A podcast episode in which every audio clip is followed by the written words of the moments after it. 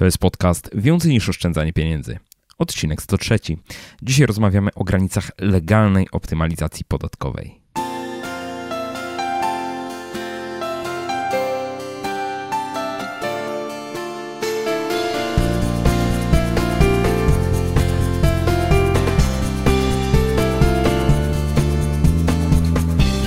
Cześć dzień dobry. Witam Cię w 103 odcinku podcastu Więcej niż oszczędzanie pieniędzy. Ja nazywam się Michał Szafrański i w tej audycji przedstawiam konkretne i sprawdzone sposoby pomnażania oszczędności. Opowiadam, jak rozsądnie wydawać pieniądze i jak odważnie realizować swoje pasje i marzenia. Jeśli tylko szukasz odrobiny stabilizacji finansowej i emocjonalnej w swoim życiu, to ten podcast jest dla Ciebie.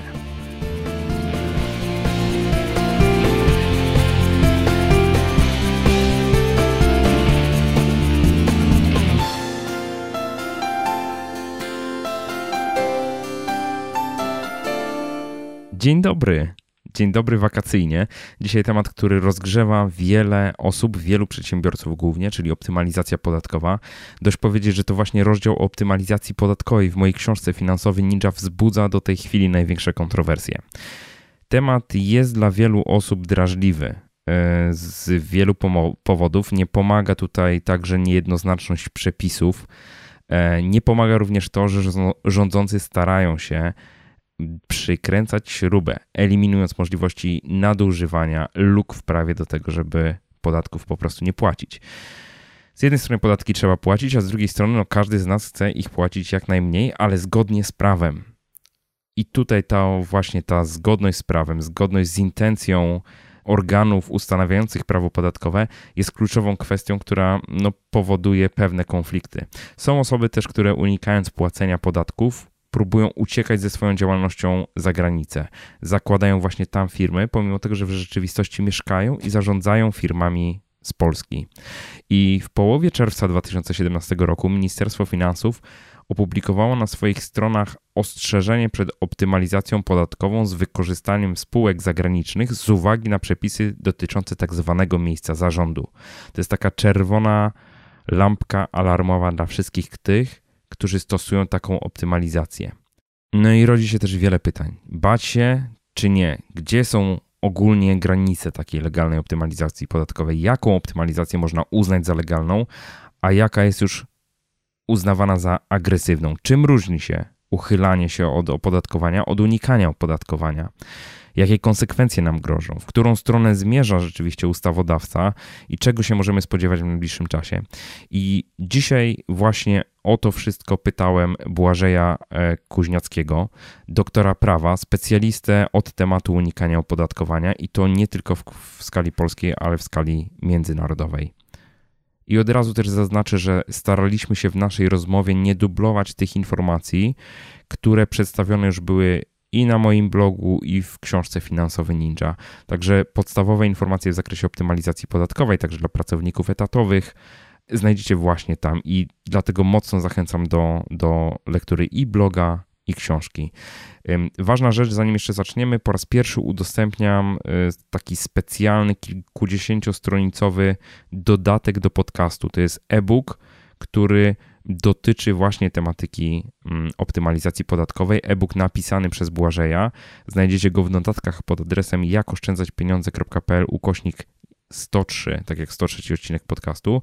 Dodam, że ten e-book jest całkowicie bezpłatny, także wszelkie ewentualne wyrazy wdzięczności należy kierować bezpośrednio do Błażeja. A teraz już serdecznie zapraszam do wysłuchania naszej rozmowy. Cześć Błażej. Cześć Michał. Przedstaw się proszę słuchaczom, powiedz kim jesteś i co robisz. Zajmuję się podatkami od kilku lat profesjonalnie. Obecnie mieszkam e, w Singapurze. E, tam e, prowadzę badania nad międzynarodowym prawem podatkowym. Mhm. Jest to afiliacja naukowa dość, od dość niedawnego czasu, od końca marca tego roku. Mhm. Wcześniej mieszkałem 4 lata w Oslo, gdzie pisałem doktorat o międzynarodowym unikaniu opodatkowania, tak zwanym CFC, CFC Rule. E, controlled Foreign Companies. Mhm. Szczęśliwie. Czyli poczekaj, poczekaj, od razu mhm. przerwę. To są takie spółki, które są tworzone za granicą, tak? E, mhm. Po to, żeby przepuszczać przez nie e, przychody po prostu, tak? I, i, I w ten sposób wyprowadzać w pewnym sensie zysk e, poprzez spółki, które są poza Polską. Ja mówię z perspektywy mm -hmm, polskiej. Mm -hmm. tak? Ogólnie, ogólnie tak możesz e, to nazwać. Jest to zwrot um, użyty po raz pierwszy przez amerykańskiego ustawodawcę w latach 60. CFC, mm -hmm. czyli skrót od właśnie Controlled Foreign Company. I, I rzeczywiście najczęściej tego typu struktury od początku są intencjonalne, zakładane przez podatników, e, mierzeniem stosunku potencjalnych oszczędności podatkowych mhm. E, z kosztami założenia takiej spółki, funkcjonowania, więc wybiera się naj, najbardziej optymalne podatkowo jurysdykcje. Jasne, mhm. jasne. Czyli spółki zakładane po to, żeby było taniej. Tak. W tak. dużym uproszczeniu. Tak. No dobra, nie przerywam, mów jasne. dalej. Więc Obroniłem tam doktorat w styczniu, w styczniu tego roku. Mm, wcześniej też wróciłem z Norwegii do Polski po czterech latach, zając się praktyką. Kilka miesięcy, dziewięć miesięcy współpracowałem z jedną z lokalnych tutaj warszawskich kancelarii, z którą nadal współpracuję, więc cały czas nauka prawa podatkowego była przeplatana z praktyką, co zresztą, zwłaszcza w międzynarodowym prawie podatkowym, jest e, bardzo istotne, ponieważ samo międzynarodowe prawo podatkowe kształtuje się wraz ze zmianami biznesowymi, a one mhm. są największe e, no, pośród największych graczy, którzy, których stać na to, aby mieć e, całe armię bardzo zdolnych doradców podatkowych, więc to wszystko bardzo dynamicznie się rozwija i nawzajem przenika. Jak to się stało w ogóle, że e, wyjechałeś z Polski i robiłeś doktorat w Oslo? To zaczęło się od jednej chyba z moich największych porażek w życiu, od strony profesjonalnej, zawodowej, ponieważ w drugiej mojej pracy w jednej z największych kancelarii prawniczych w Polsce międzynarodowych po około 3-4 miesiącach pracy e, powiedziano mi, że nie nadaje się generalnie do, do bycia ekspertem w podatkach. E, I, I, to sprawiło, że miałem no, nieplanowany, niespodziewany, nieplanowaną, niespodziewaną przerwę od mhm. pracy, a wcześniej miałem już doświadczenie z, ze studiami w Norwegii, w Bergen. Więc sprawdziłem stronę internetową Uniwersytetu w Oslo, gdzie był ogłoszony konkurs na stanowisko, e, które nazywa się stypendiat. To tłumacząc na język polski, jest to doktorat, który jest e, związany z, z uzyskiwaniem stypendium naukowego. To jest tak naprawdę mhm. wynagrodzenie. E, nie mając pracy, mając trzy tygodnie e, wolnego, codziennie przygotowywałem projekt i wygrałem. Byłem jedną, oprócz mnie jeszcze tylko jedna dziewczyna z Nowego Jorku się dostała, więc, a była bardzo duża konkurencja, ponieważ był to konkurs międzynarodowy, e, mhm. otwarty dla wszystkich, niezależnie od doświadczenia, od narodowości, każdy mógł aplikować. I, no, dzięki temu ta kariera potoczyła mi się w takim naprawdę międzynarodowym kierunku, bo, bo wtedy Norwegia, teraz Singapur, a tak prawdopodobnie bym nadal pracował e, w Warszawie, mhm. mając troszeczkę mniej możliwości rozwoju międzynarodowego. Super, absolutnie super. A w, Warszawie, w Polsce jakie studia kończyłeś? W Toruniu kończyłem e, europeistykę i prawo. Mhm. To skąd ten ciąg do mm, doradztwa podatkowego, tak można powiedzieć?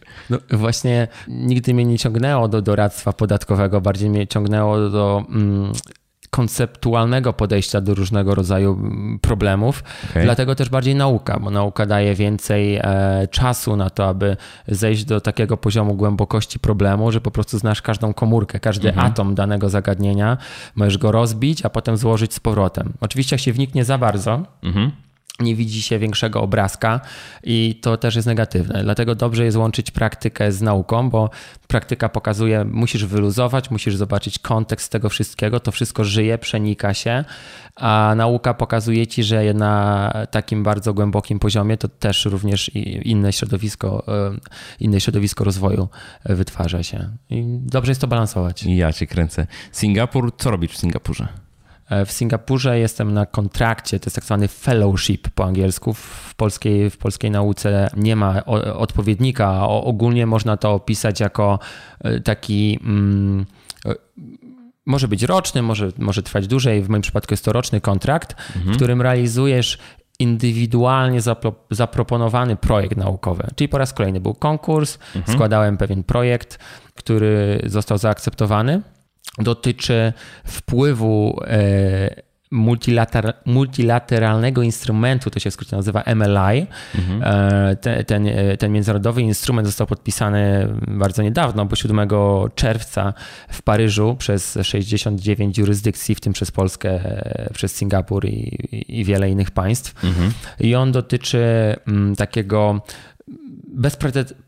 bezprecedensowego, po raz pierwszy w historii skoordynowanego działania wielu państw, które na arenie międzynarodowej nie są zbyt zaprzyjaźnione. Na przykład mamy po jednej stronie Stany Zjednoczone, po drugiej Rosję, mamy Chiny, mamy, mamy Indię i wiele innych państw, które ani, ani ekonomicznie, ani dyplomatycznie nie utrzymują najlepszych stosunków, ale znalazły jednego wroga, jakim, jakim są potężne firmy e, unikające opodatkowania. Mhm. E, w miliardach, nawet w niektórych szacunkach dochodzi do trylionów dolarów e, suma wszystkich tych e, podatków unikniętych przez te korporacje i postanowiły podpisać międzynarodowy instrument, który mhm. będzie modyfikował dwustronne umowy, tak zwane bilateralne umowy o unikaniu podwójnego opodatkowania. Jasne. Jasne, czyli to jest. Ja, ja, ja tam analizuję wpływ um, zmian, mhm. które, które nastąpią dopiero. Które to, są planowane. Tak, bo to par, par, one, one już jakby zostały zaplanowane i podpisane na szczeblu e, egzekutywy, czyli ministerialnym. Mhm. U nas też premier podpisywał. Natomiast jeszcze parlamenty oczywiście zgodnie z prawem konstytucyjnym każdego z tych państw będą musiały e, zaakceptować w formie ustaw. Jasne, mhm. jasne. I to jest coś, co w zasadzie można powiedzieć, znaczy po prostu jeżeli się mylę, ja to rozumiem tak, że ty jesteś osobą, która między innymi wie, co się wydarzy, co się ma szansę wydarzyć w mhm. kontekście e, powiedzmy jakichś bardziej restrykcyjnych e, mhm regulacji podatkowych, tak? Na poziomie nie tylko w Polsce, tylko ogólnie ogólnoświatowym, tak? Tak. Polska jako członek Unii Europejskiej, również Organizacji Współpracy Gospodarczej i Rozwoju, czyli OECD, jest zobligowana do tego, aby te zmiany implementować do polskiego prawa. Więc de facto teraz przenikanie się tego, co jest na poziomie globalnym, mhm. a tego, co jest w Polsce z punktu widzenia y, zwalczania czy to agresywnej optymalizacji podatkowej, czy unikania opodatkowania, można utożsamiać de facto zmiany międzynarodowe ze zmianami krajowymi. Jasne. Z, zwłaszcza w tym roku doszło do wielu dynamicznych zmian w Polsce. Jasne. I no, widać, widać. Tak, w ogóle w notatkach do tego odcinka podcastu będziemy linkowali również do paru źródeł takich, które ostatnio chociażby na stronach Ministerstwa Finansów się pojawiły tak. informacje. Tak no, przestrzegające przed zbyt agresywną optymalizacją.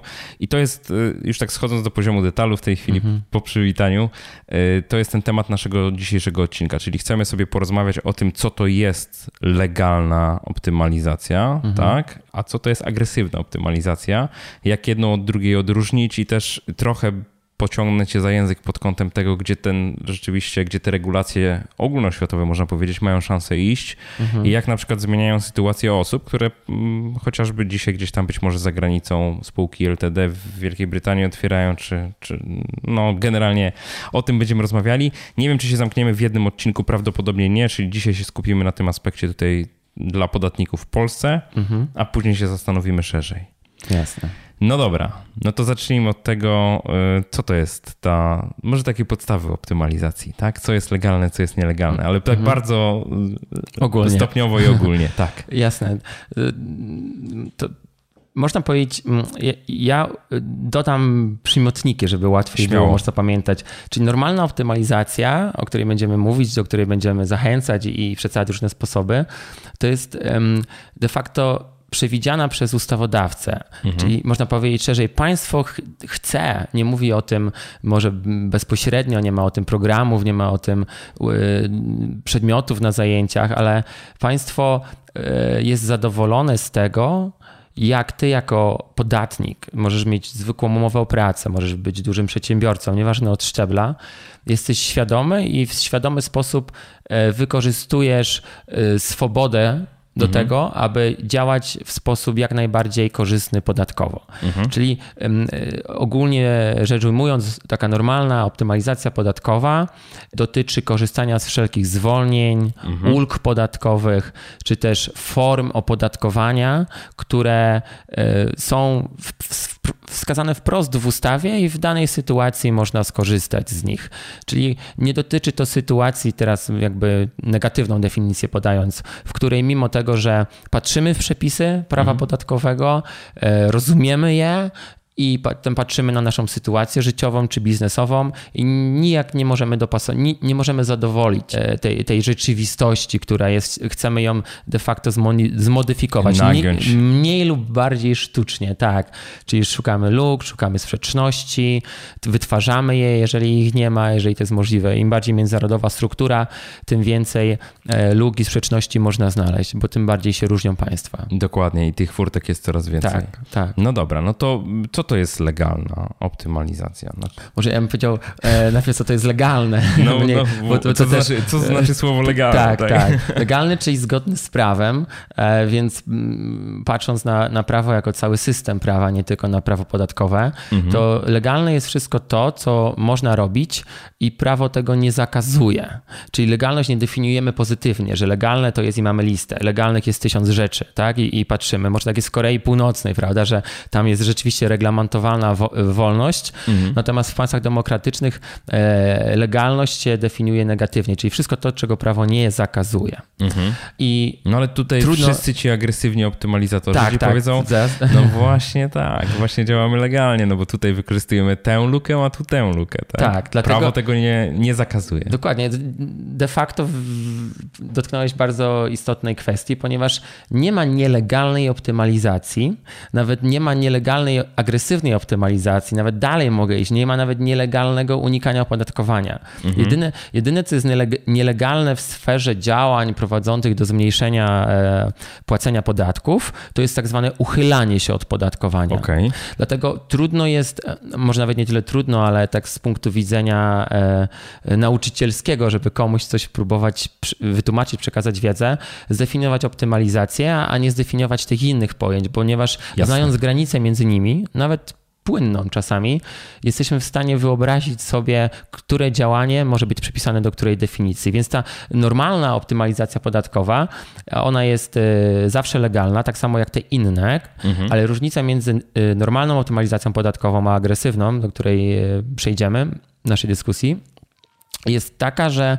y, ta normalna optymalizacja jest zgodna nie tylko z prawem, z treścią prawa, z tym, co możemy przeczytać, mhm. czyli tak zwana legalna, ale też z duchem prawa, mówiąc filozoficznie, bądź też z celem prawa. Mhm. I teraz tak, możesz mieć jakiś cel w życiu, na przykład, yy, nie wiem, przytyć bądź schudnąć i nie dobierasz do tego odpowiednich środków. Tak. Czyli chcesz bardzo, masz ten cel nawet napisany, nie wiem, kartką przypiętą na lodówce, ale jesz niezdrowo, miałeś chodzić na siłownię trzy razy w tygodniu, a chodzisz raz mhm. to, to, to, to cały ten szereg zachowań możesz porównać do tego, co jest napisane w ustawie podatkowej. Czyli ta mhm. treść Twojego życia, treść ustawy podatkowej, mimo tego, że cel masz jasny. I też jest cel ustawy podatkowej. Na przykład celem może być opodatkowanie przy osiąganiu kwoty przekraczającej kwotę wolną od podatku. Taki mhm. bardzo, bardzo ogólny cel. Ale jest mnóstwo celów szczególnych. I w momencie, kiedy tak kształtujemy e, swoją rzeczywistość, na przykład działalność gospodarczą, strukturę działalności gospodarczej, że ona jest zgodna z treścią, mhm. ale jest niezgodna z celem, to wtedy już przechodzimy z optymalizacji normalnej w taką, która staje się agresywna, albo w unikanie opodatkowania. Mm -hmm, tak, czyli jeżeli patrzymy e, w artykuł mm, jakikolwiek, tak, artykuł 10 załóżmy, e, ustawy o podatku dochodowym osób fizycznych, ustęp 1, litera B i tam jest napisane, że w przypadku, kiedy posiadasz lub znajdziesz się w danej, w danej sytuacji faktycznej, masz prawo do ulgi w takiej, w takiej kwocie lub masz prawo wyliczyć ulgę podatkową tak i tak. To jeżeli ją wyliczysz, mhm. chociaż nie musisz, albo nie jest to może konieczne, aby znaleźć się w tej sytuacji, żeby prowadzić działalność gospodarczą, ale jeżeli to zrobisz, to jest to jak najbardziej normalna optymalizacja podatkowa.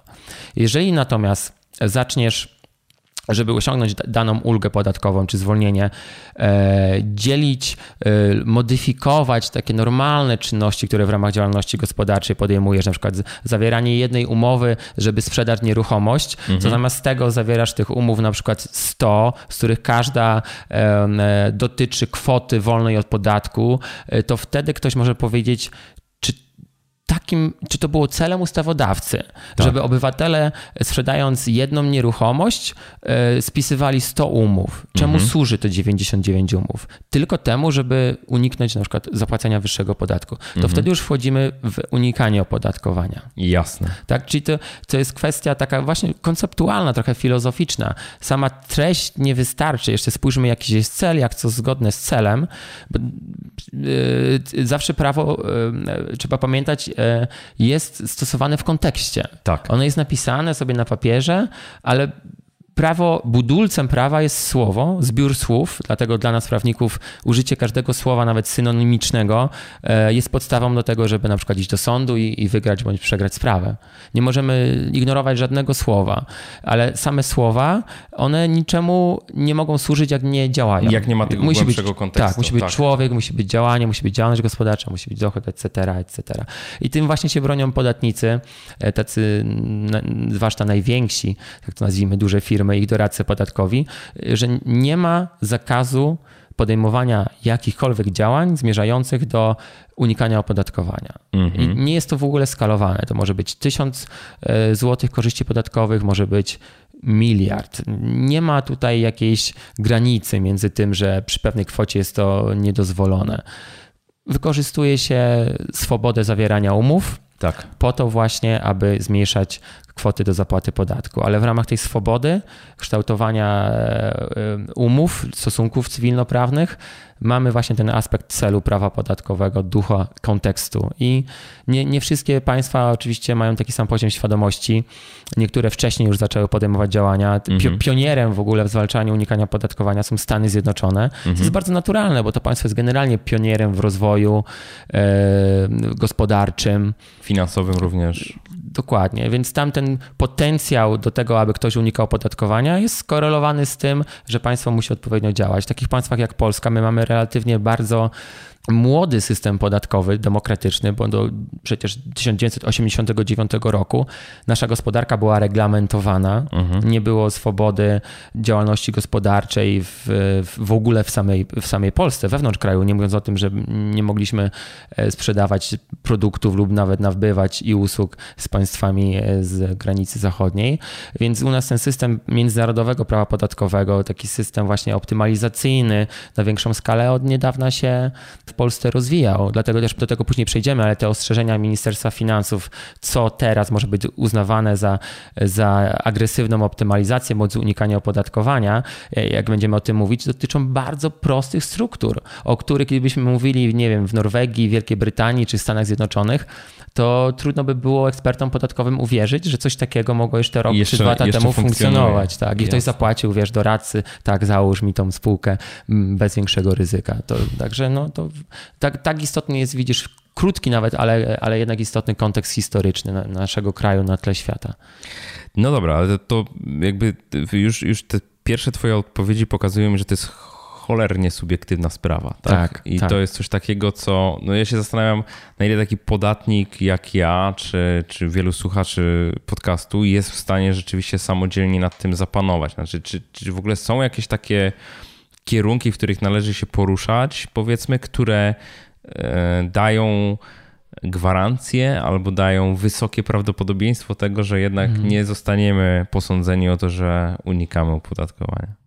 Jasne, to jeszcze może powiem dwa słowa o unikaniu. Y, może kró krótko bardzo zdefiniuję po kolei mhm. te, te, te koncepcje. Czyli normalna optymalizacja podatkowa, o której będziemy mówić, zachęcać, pokazywać sposoby, możliwości zminimalizowania ryzyka bycia posądzonym o coś innego niż, niż, y, niż normalna optymalizacja podatkowa. To jest nie tylko zgodne z e, treścią, ale również celem prawa postępowanie zmierzające w celu e, zmniejszenia obciążeń podatkowych. I to zmniejszenie może dotyczyć w najbardziej skrajnym przypadku w ogóle nie płacimy podatku, lub płacimy mniej niż gdybyśmy płacili e, zachowując się biernie, nic nie mhm. robiąc, nie mając świadomości tego, że mamy możliwość i prawo do optymalizacji, ale też w formie odroczenia terminu zapłaty podatku. Mhm. I, I o tym zwłaszcza agresywni podatnicy unikający agresywności agresywnie, w Polsce przynajmniej, nieczęsto mówią, bo dla nich albo unikną w ogóle, albo bardzo dużo, albo ich nic nie interesuje. Natomiast właśnie, zwłaszcza za granicą, odroczenie terminu zapłaty podatku, czyli zapłaty podatku nie w danym roku podatkowym, ale za 5 lub 10 jest również bardzo istotne. To tak jakby ktoś ci dał pożyczkę tak. i, i byś nie musiał płacić odsetek przez najbliższe 10 Dokładnie lat, bez tak. żadnych konsekwencji. Mhm. Um, więc ta normalna optymalizacja podatkowa, ona też najlepiej będzie zrozumiana, jak będziemy na konkretnych przykładach e, funkcjonować i o tym rozmawiać. Agresywna. Agresywna optymalizacja podatkowa jest w ogóle jednym z najbardziej niezrozumianych i zmiksowanych pojęć z innymi, i to mhm. zarówno przez polityków, a nawet czasami przez ekspertów. Dlatego myślę, że warto powiedzieć, że optymalizacja podatkowa, taka normalna, ona może funkcjonować i wewnątrz jednego kraju, w Polsce tylko, przez mhm. polskich podatników, i międzynarodowo. Tak samo jak unikanie opodatkowania. Mhm. A agresywna optymalizacja podatkowa, e, aggressive tax optimization, tax planning właśnie w języku OECD czy Unii Europejskiej, to jest zjawisko relatywnie e, nowe, przynajmniej jeżeli chodzi o nomenklaturę i dotyczy sytuacji, w których mamy minimum dwa państwa. Mamy minimum dwa państwa, na przykład Polskę i Singapur. Mhm. I każde z tych państw, władze podatkowego każde, e, każdego z tych państw inaczej traktują to samo zdarzenie. Okay. Albo uznają, że ta sama spółka w Warszawie, zarejestrowana w Warszawskim Krajowym e, Rejestrze Sądowym, e, jest podatnikiem, a władze singapurskie, że nie jest, mhm. lub uznają, że ten sam dochód, na przykład odsetki od pożyczki, mhm. są koszt, są odsetkami uprawnionymi, do których zapłata uprawnia do y, odliczenia ich od e, przychodu, czyli są kosztem uzyskania przychodu, mhm. a drugie państwo uznaje za dywidendę, mhm. czyli tą e, dywidendę, która jest zwolniona w tym państwie z opodatkowania. Mhm. Czyli na przykład w Polsce spółka wypłaca odsetki do Singapuru, do singapurskiej spółki, odlicza podatnik od przychodu spółki e, te odsetki jako koszt uzyskania przychodu, a w Singapurze nie mamy podatkowania. I, i to jest możliwe praktycznie tylko między dwoma państwami. Mhm. Poprzez sprzeczne podejście do mhm. tego samego zjawiska. Nie możesz tego w, w, jednym państwie uzyskać, ponieważ nawet jak w jednym państwie przepisy nie są do końca spójne i nie są do końca jednolite, to jednak to jeden ustawodawca, jeden ustawodawca je tworzył. Tak. A, a jednak każde państwo jest, wiesz, niezależne. Więc agresywna optymalizacja podatkowa to jest najczęściej, najczęściej wykorzystywanie luk i sprzeczności między państwami. Okay. Więc rzadko kiedy agresywna optymalizacja podatkowa będzie dotyczyć um, osoby fizycznej bądź spółki, która funkcjonuje wyłącznie w, w Polsce, mhm. czyli nie ma sprzedaży lub nabycia lub inwestycji e, w, w, innym państwie. A unikanie opodatkowania z kolei może być w jednym państwie, może być w różnych, tak jak optymalizacja, jest zgodne z treścią, jest legalne, ale jest niezgodne z celem. Okay. I tutaj unikanie opodatkowania, mówiąc też krótko, coraz więcej przepisów w Polsce wprowadza się w życie. Na przestrzeni ostatnich dwóch lat jest po prostu cała lawina tych przepisów, co jest związane e, z presją Unii Europejskiej, OECD, aby, aby państwa zwalczały unikanie opodatkowania. E, jest to, unikanie opodatkowania jest to zjawisko, w którym coraz częściej będziemy odnajdywać w przepisach prawa nie tyle zakaz, ale negatywne konsekwencje z jakichś działań podatkowych, które, mhm. które są optymalizacją do, mom do momentu, do którego E, nie przeczytamy, że dane działanie na przykład nie pozwoli nam na odliczenie odsetek, e, nie, potraktowanie odsetek jako kosztu uzyskania przychodu przy przepisach mhm. o niedostatecznej optymalizacji. Albo te przepisy z CFC, o których pisałem doktorat. Mhm. Czyli normalnie na przykład zakładasz sobie spółkę na Cyprze, jej dochód tam w ogóle nie jest opodatkowany, ta spółka prowadzi w Polsce działalność gospodarczą, dochód z tej działalności gospodarczej też przy odpowiedniej strukturze nie jest opodatkowany i tak sobie ta spółka funkcjonuje i nie płaci podatku podatku z roku na rok. Potem podatnik może wykombinować, jak ten dochód wypłacić sobie również bez, mhm. bez opodatkowania. No i te przepisy weszły w życie i mówią, że nawet jeżeli polski podatnik nie uzyska dochodu od zagranicznej spółki kontrolowanej, czy to w formie dywidendy, czy w jakikolwiek inny sposób, po prostu nie, nie ma dostępu do tego dochodu. To jest jej dochód tej spółki odrębnego podatnika to przy wystąpieniu określonych okoliczności mhm. Mm, dotyczy, dotyczy, to sytuacji, w której podatnik kontroluje tą spółkę definitywnie, czyli de facto ona jest jego marionetką, w której dochód, który ona uzyskuje, jest głównie dochodem bardzo mobilnym, łatwym do transferu, na przykład mhm. dywidenda, odsetki, należności licencyjne, czyli dochód, który nie wymaga od ciebie ani fizycznej e, obecności gdziekolwiek, mhm. ani e, dużego nakładu pracy. De facto kilka kliknięć na laptopie, żebyś przetransferował i może zadzwonił do prawnika, e, żeby napisał umowę. Chyba, że sam to możesz zrobić. Nie, nie, niektórzy przedsiębiorcy nawet słyszałem takie głosy, te najprostsze struktury sami realizowali, po co płacić doradcom, wszystko było w internecie.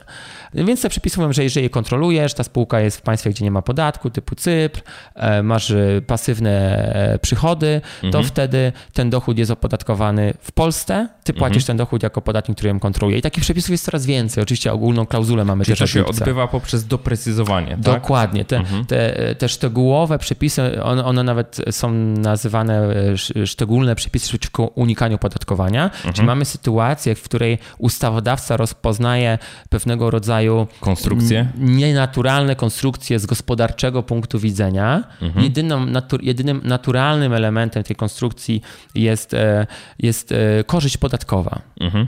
I, I z roku na rok na przykład lub w jakiejś większej częstotliwości wprowadza poszczególne przepisy, które atakują te struktury i mhm. je minimaliz minimalizują. No i po drugiej stronie mamy tą ogólną klauzulę, która ogólnie definiuje unikanie opodatkowania mm, jako czynność podjętą przede wszystkim, bądź wyłącznie, ale przede wszystkim wystarczy w celu osiągnięcia korzyści podatkowej. Mhm. I, I ta czynność jest sztuczna. Tak? Jeżeli mamy sztuczną czynność podjętą przede wszystkim w celu osiągnięcia korzyści podatkowej i sprzeczną z celem i przedmiotem ustawy, to wtedy jest to unikanie opodatkowania. To jest taka ogólna definicja. Co to znaczy, co to znaczy sztuczna czynność? Tak, to najlepiej, gdyby, gdybyśmy odnieśli się wprost do przepisów, ponieważ każde państwo, zresztą ty o tym wspomniałeś bardzo trafnie, że e, optymalizacja, co jest e, nie tyle legalnym, ale akceptowalnym przez państwo działaniem podatników w kontekście uzyskiwania korzyści podatkowych jest skrajnie subiektywne. Tak? Mhm. Polska jest teraz nastawiona, żeby zwalczać, to będzie chciała jak najszerszy zakres czynności uznać za unikanie. E, Singapur nigdy nie chciał i, i nadal nie chce, to będzie współpracował z międzynarodowym międzynarodowymi organizacjami, ale wewnętrznie ta jurysdykcja jest na tyle sprytna, że pozostawi furtkę podatnikowi, żeby mógł e, uzyskać korzyść podatkową. Czyli na przykład to, co w Polsce tak. będzie unikaniem, agresywną optymalizacją, w Singapurze będzie optymalizacją. Mhm. Ale oscylując właśnie na polskim podwórku, no to najlepiej, gdyby podatnicy otworzyli ordynację podatkową z mhm. artykułu 119a i tam w paragrafie pierwszym jest de, definicja unikania opodatkowania. Czyli dla wszystkich polskich podatników istotne jest to, co jest unikaniem opodatkowania w Polsce. Jest to ogólna definicja na potrzeby ogólnej klauzuli, ale unikaniem opodatkowania też będzie każda ta szczególna e, czynność, która jest e, nietolerowana a ten brak tolerancji jest wyartykułowany w tych szczególnych przepisach, nie w tej ogólnej klauzuli, tylko, tylko w tych szczególnych przepisach. No jeszcze mamy artykuł 199a ordynacji, który dotyczy czynności sztucznych, ale to jest inna sztuczność niż ta w klauzuli. Ta w klauzuli, ta sztuczność w tej klauzuli ogólnie rzecz mówiąc polega na tym, że cokolwiek byś nie robił, dzielisz umowy, zakładasz jakieś dodatkowe spółki, e, w jakieś porozumienia wchodzisz, to relacja między tym, co robisz, a tym, co z gospodarczego punktu widzenia chcesz uzyskać, na przykład sprzedać dom bądź nabyć dom, jest nienaturalna, dlatego jest sztuczna. Mhm. Ale ona nie jest sztuczna w tym rozumieniu, że ona w ogóle nie istnieje, że sprawiasz pozory, że coś istnieje. Mhm. Tak nie jest. To ogólna klauzula Dochodzi tego do prawdziwej transakcji, tak. tylko że ona jest zrealizowana w taki sposób trochę prawą ręką za lewe ucho, tak? Tak, Mówiąc tak. Sprytnie, sprytnie tylko i wyłącznie z podatkowego punktu widzenia. Gdybyś tak. wykluczył aspekt korzyści podatkowej, to inaczej by się to, to by była jakaś taka Dokładnie. potwór po prostu, który tak. E, pokracznie chodzi. Ale jest też taka druga sztuczność w artykule 190 59a ordynacji podatkowej i ta sztuczność właśnie e, dotyczy takiego, mm, odnosi się do zjawisk, w których, które codziennie mogą się zdarzyć, byśmy nazwali je sztucznie, na przykład chcesz sprzedać samochód, mhm. okay? a nie chcesz zapłacić podatku e, ani od, od tego dochodu, który uzyskasz ze sprzedaży, ani w ogóle jakichś innych danin. No i twój brat na przykład lub ktoś z rodziny chce od ciebie kupić, mhm. no to dogadujesz się tak, że zamiast podpisać umowę sprzedaży, tak. darujesz ten samochód, yy, czyli akt darowizny, i, i, a ta osoba daruje ci kwotę pieniędzy, mhm. którą normalnie byś uzyskał ze sprzedaży. Czyli masz dwie darowizny, tak. z których każda podlega pod zwolnienie tak, w e, pierwszej grupie. W spadku, tak, w podatku od spadku widarowizn, a jak coś podlega pod, spade, pod podatek od spadku widarowizn, nie podlega pod podatek dochodowy, więc unikasz tych e, dwóch podatków. I to jest sztuczne, bo de facto jakbyś nie, nie popatrzył na to, co napisałeś na, na kartce papieru, czyli daruję dar, dwa akty darowizny, i byś spojrzał na to z boku i w kontekście całej sytuacji, to zarówno kontekst, jak i cel tych działań to jest sprzedaż. To jest sprzedaż, dokładnie tak. tak. Taka Ale, była intencja. Dokładnie, więc treść ukrywa prawdziwy cel i kontekst y, i wtedy ten artykuł 199a organy podatkowe już od kilkunastu lat mogą stosować, aby, y, aby wyciągać skutki podatkowe nie z tego, co było pozorne, tylko z mhm. tego, co było rzeczywiste. Faktyczne. Jakby, tak, ale to, jest, to, ale to już nie dotyczy, to, to, nie dotyczy unikania opodatkowania takiego bardziej jakby z intelektualnego punktu widzenia, że, bo, bo to unikanie opodatkowania, którego dotyczy klauzula, to jest unikanie, gdzie rzeczywiście ludzie się troszeczkę wysilają, żeby tam nie było nic pozornego, czyli mhm. każda transakcja rzeczywiście była zawarta, odpowiednie płatności były dokonane, no ale suma tych wszystkich czynności jest jakby nienaturalna, gdyby nie korzyść podatkowa. Jasne. Możemy powiedzieć o tym, co polski ustawodawca od 15 lipca 2016 roku uznaje za sztucz, Konkretnie sztucznie. Uznaje za tak, sztuczność, tak. tak. Czyli e, mamy przepis artykuł 119c ordynacji podatkowej. Sposób działania uznaje się za sztuczny, jeżeli na podstawie istniejących okoliczności należy przyjąć, że nie zostałby zastosowany przez podmiot działający rozsądnie i kierujący się zgodnymi z prawem celami innymi niż osiągnięcie korzyści podatkowej sprzecznej z przedmiotem i celem przepisu ustawy podatkowej. Więc mamy ten element, że zwykła optymalizacja nie ma w ogóle problemu, bo zawsze jest zgodność nie tylko z treścią, ale i z celem. Tak. A tutaj i na poziomie ogólnej definicji występuje sprzeczność z celem i na poziomie tej szczególnej definicji sztuczności. I są pewne przykłady działań sztucznych. Mhm. E, co, co, kryteria, którymi możemy się kierować, żeby ocenić, czy działamy sztucznie, czy nie.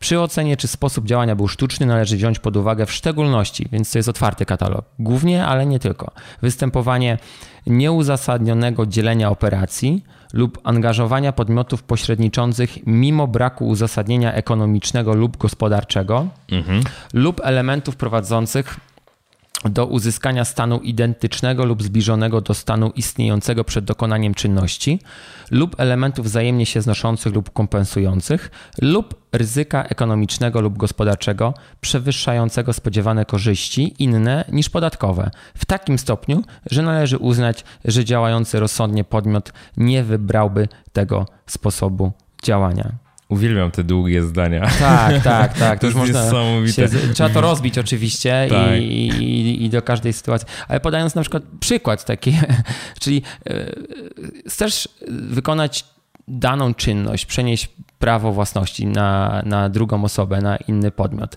Wystarczy ci do tego jedna umowa zwykle. Tak. Jeżeli będą, będzie dodany jakiś podmiot pośredniczący, na przykład chcesz, chcesz sprzedać... Mm, nieruchomość bądź akcje danej spółki, może akcje lub udziały, do spółki e, w Rosji mhm. ale są bardzo niekorzystne uregulowania międzynarodowe między Polską a Rosją i zapłaciłbyś minimum 19% podatku, jeżeli będziesz miał z tego zysk, z tej transakcji. Więc zakładasz dodatkową spółkę mhm. E, na Cyprze. Tam mhm. wnosisz raportem, czyli w formie niepieniężnej. Udziały przenosisz z tej polskiej spółki, które mają być sprzedane do spółki rosyjskiej, do mhm. tej cypryjskiej, obejmujesz cypryjskiej. E, e, obejmujesz udziały spółki cypryjskiej. Więc tworzysz dodatkowy podmiot, tworzysz dodatkowe transakcje, aport i, w, i później wykorzystujesz tą spółkę cypryjską, aby przenieść własność tych udziałów polskiej spółki do spółki rosyjskiej. Mhm. Ale z ekonomicznego punktu widzenia niewiele się zmienia poprzez założenie tej spółki, poprzez ten aport. De facto nic się nie zmienia. Następuje sprzedaż między tymi samymi podmiotami, tak. Z, e, z, punktu wyjścia, czy pierwszy podmiot polski sprzedaje, rosyjski nabywa, ale oczywiście gdyby nie ten element cypryjski, e, czy też luksemburski, to wtedy nie byłoby korzyści podatkowej. Mhm. Mhm. Czyli to zawsze przypisujemy do danego kontekstu i oczywiście w zależności od tego, czy jesteśmy bardziej inwestorami, czy działamy aktywnie, prowadzimy działalność gospodarczą, ten, ten kontekst sztuczności może się pojawić częściej lub mniej. Rzadziej się pojawi, kiedy jesteśmy aktywnie działający na rynku, przy takiej realnej działalności gospodarczej, może nawet nie tyle realnej, co takiej związanej z typową definicją, taką klasyczną, że mamy jakąś fabrykę, wielu pracowników, wytwarzamy coś fizycznie, wtedy jest trudniej nam manipulować tylko dla cele podatkowe. Chociaż to mhm. też bywa różnie, to wszystko zależy od skali. Więc taką mamy definicję sztuczności, bardzo długie, rozbudowane zdanie. Wiem, że analizowałeś um. artykuł, ten, który ja kiedyś publikowałem niedawno, całkiem tak, o optymalizacji podatkowej. tak. e, jakie tam miałeś obserwacje? Które konstrukcje, które tam były zaproponowane, można by było uznać za, za, za sztuczne? Za sztuczne, niesztuczne. Mm. E, pamiętam, to był twój wpis 10 maja 2017 rok, tak? Optymalizacja podatkowa PIT. Tak. Um, tutaj tłumaczyłeś, um, jak można zoptymalizować już nie tylko podatkowo, ale też ZUS-owo i stażowo osiąganie przychodów ze stosunku pracy. Czyli mamy mhm. umowę o pracę, i jeżeli występuje e, element kreatywny, wskazywałeś możliwość rozbicia tej jednej umowy o pracę tak. E, na, na, na, na przykład dwie lub trzy umowy, z których jedna pozostaje umową o pracę, tam sobie zostawiasz niewielkie wynagrodzenie tak. i masz dwie umowy o dzieła. Tak. I przenosisz większy, większy ciężar wykonywania swoich e, działań, za które uzyskujesz wynagrodzenie na umowę o dzieła. Mhm. I w ten sposób jednocześnie zachowujesz staż pracy, bo masz umowę o pracę. Bezpieczeństwo wynikające z etatu i tak tak dalej. Tak. Cudzysłowie oczywiście trochę, ale masz jednak. masz, tak, tak. Prawa masz pracownicze w każdym tak, razie. Mhm. Tak, masz mniejsze składki ZUS i możesz do kosztów uzyskania przychodów zaliczyć 50% przychodu z tytułu umów o dzieło. Tak. tak. No, to może dotyczyć y, najczęściej e, programistów. Tak, tak osób, że... które wykonują coś tylko, z przeniesieniem oczywiście. tam, mhm. sprawami, z przeniesieniem praw autorskich chociażby, tak? Tak, wtedy mamy ten limit 50% mm, kwoty kosztów uzyskania e, przychodu. Tak, na skali, kiedy przychodzimy w wyższy, wyższy próg, czyli to wychodzi około 42 tysięcy złotych rocznie. Do, do takiej kwoty możemy maksymalnie te, te koszty, koszty możemy zmaksymalizować. Tu sobie zrobiłem notatki.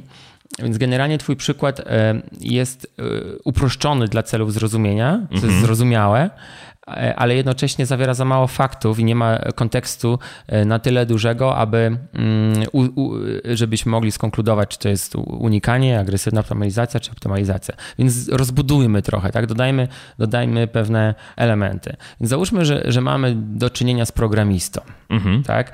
Programista otrzymuje wynagrodzenie z tytułu umowy o pracę, niewiele z tym można zrobić mhm. podatkowo. Oczywiście kontekst, może wejść kontekst ulg, takich jak ulga na dziecko, może być ulga internetowa, może być wspólne rozliczenie z małżonkiem, ale to wszystko zależy. Nie wiemy, czy Michał jest singlem, nie wiemy, czy, czy, czy ma żonę i tak dalej, i tak dalej. Więc nazwijmy go Michał, tak jak... Dobra, tak, tak niech jak, tak będzie. Niech tak, niech tak już będzie.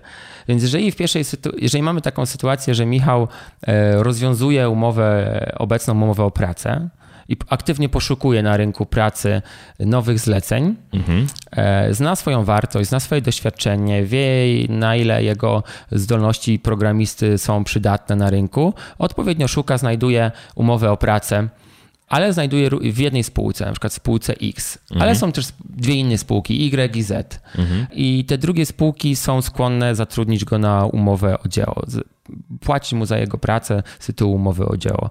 I Michał tak sobie strukturyzuje, mhm. mając świadomość optymalizacji podatkowej, wykonywanie swoich czynności programisty, że z tą pierwszą spółką, gdzie ma umowę o pracę, niewiele wykonuje, 5 godzin maksymalnie tygodniowo, więc ma niewielkie wynagrodzenie. A z tymi mhm. spółkami które się zgodziły wypłacać mu pieniądze z tytułu umowy o dzieło, zawiera znacznie bardziej istotne umowy, znacznie więcej pracuje mhm. i, i, tym samym ma znacznie większe wynagrodzenie. Przeczytał bądź też y, skrypt z podcastu, posłuchał swojego podcastu, poszedł za swoją poradą, pomyślał troszkę dłużej i zatrzymał się. Więc w tym przypadku Michał wykorzystuje to, że ustawodawca dał nam wybór. Tak. E, uzyskania większych kosztów uzyskania przychodu, 50% mhm.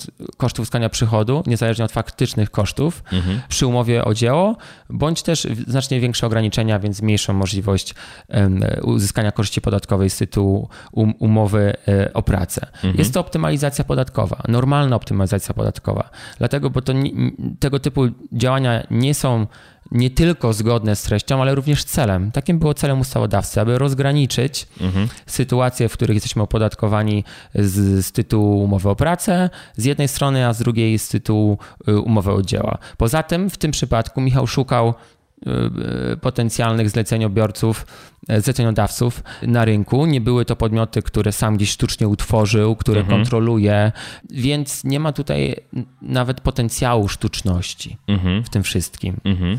Ale jeżeli zmienimy kontekst, zmienimy trochę ten scenariusz i uznamy, że Michał pracując w danej firmie, w firmie X, również posłuchał Twojego podcastu, również chciał podjąć pewne działania optymalizujące podatkowo, bo było w jego przypadku co? Odpowiednio wysokie wynagrodzenie miesięcznie.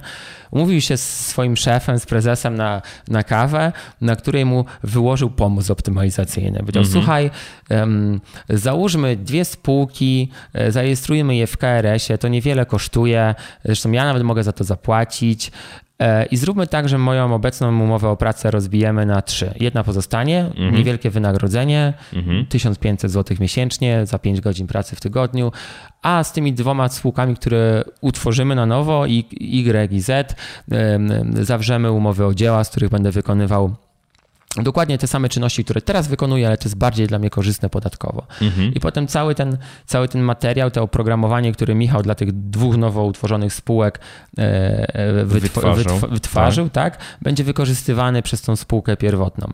No to w takim przypadku można zapytać, czy to utworzenie tych tych spółek nie jest sztuczne, bo nawet z tej definicji polskiej, e, polskiej definicji sztuczności w unikaniu opodatkowania było wskazane jako jedno z kryteriów, że działania de facto nie zmieniają sytuacji podatnika faktycznej tak, i ekonomicznej. Tak, Zmienia się tylko tak. podatkowa. I to jest taki typowy przykład, tak? -hmm, Nic się mm -hmm. nie zmieniło. De facto nadal ten sam podmiot jest jego pracodawcą. Dokładnie. Oczywiście teraz w, małym, w małej części, ale zmieniła się jego sytuacja podatkowa dość mocno, bo ma znacznie większe koszty uzyskania przychodów.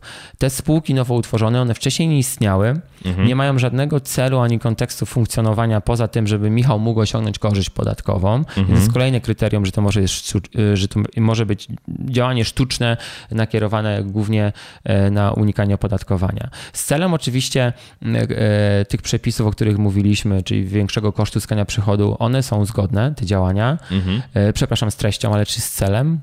Czy, czy, czy celem jest e, takie działanie w tym kontekście, aby zawrzeć się w treści, zawieramy się w treści tego kosztu, ale cały kontekst się nie zawiera, tak? Mhm. I, I, cel samej, samej działalności również się nie zawiera.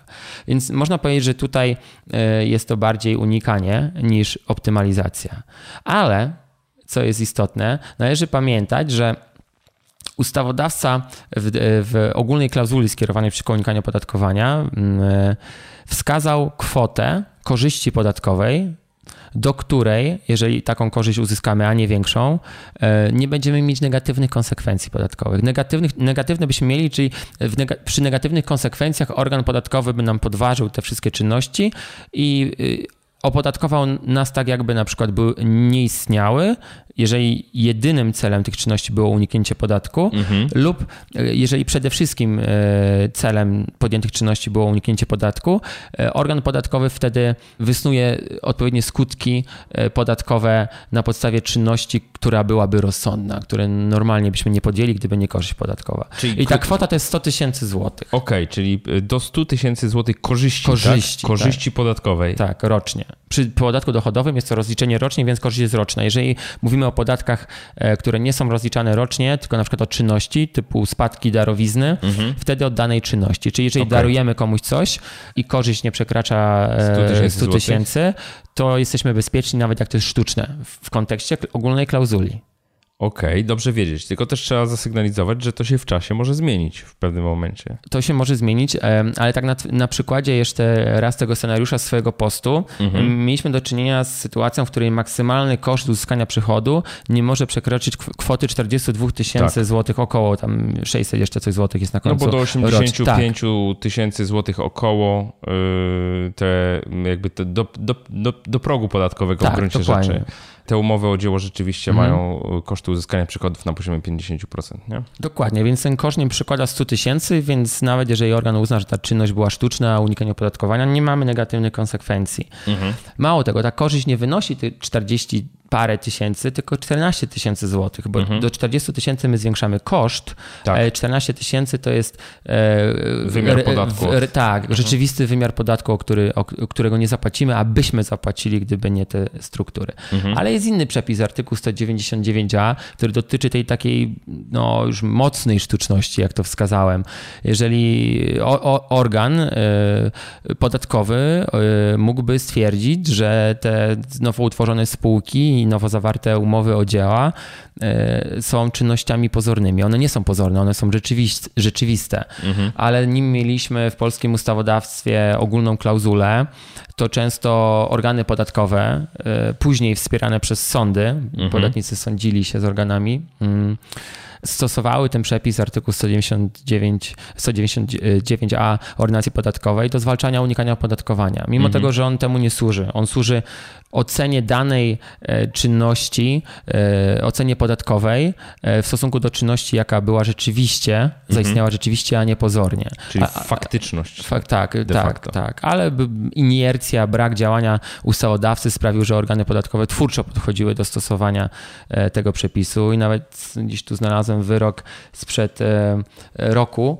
chyba z października 2016 roku, w którym NSA się zgodził z, z organem podatkowym, że wypłata dywidend, odsetek, e, wypłata odsetek przez po, polską spółkę do spółki singapurskiej z tytułu e, pożyczki e, może być przedefiniowana, przekwalifikowana z, dywi, z odsetek na dywidendę, ponieważ całe okoliczności były według organu po, po, pozorne. To, tak. I tam mhm. w ogóle nie opierano się na tym przepisie dotyczącym pozorności, artykuł 199a, ale NSA to, to, był, to był taki um, specyficzny okres. Z jednej strony już klauzula obowiązywała, mieliśmy lipiec 2016 roku, mhm. ale zastosowanie prawa podatkowego dotyczyło faktów sprzed wejścia klauzuli w życie. Jasne. Tam ten element temporalny też jest istotny, o którym będę mówił, ale NSA jakby chcąc się zabezpieczyć przed tym swoim podejściem zgodnym z tym, co organ mówił i sąd, e, Wojewódzki Sąd Administracyjny w Warszawie, stwierdził, że no teraz mamy klauzulę, więc moglibyśmy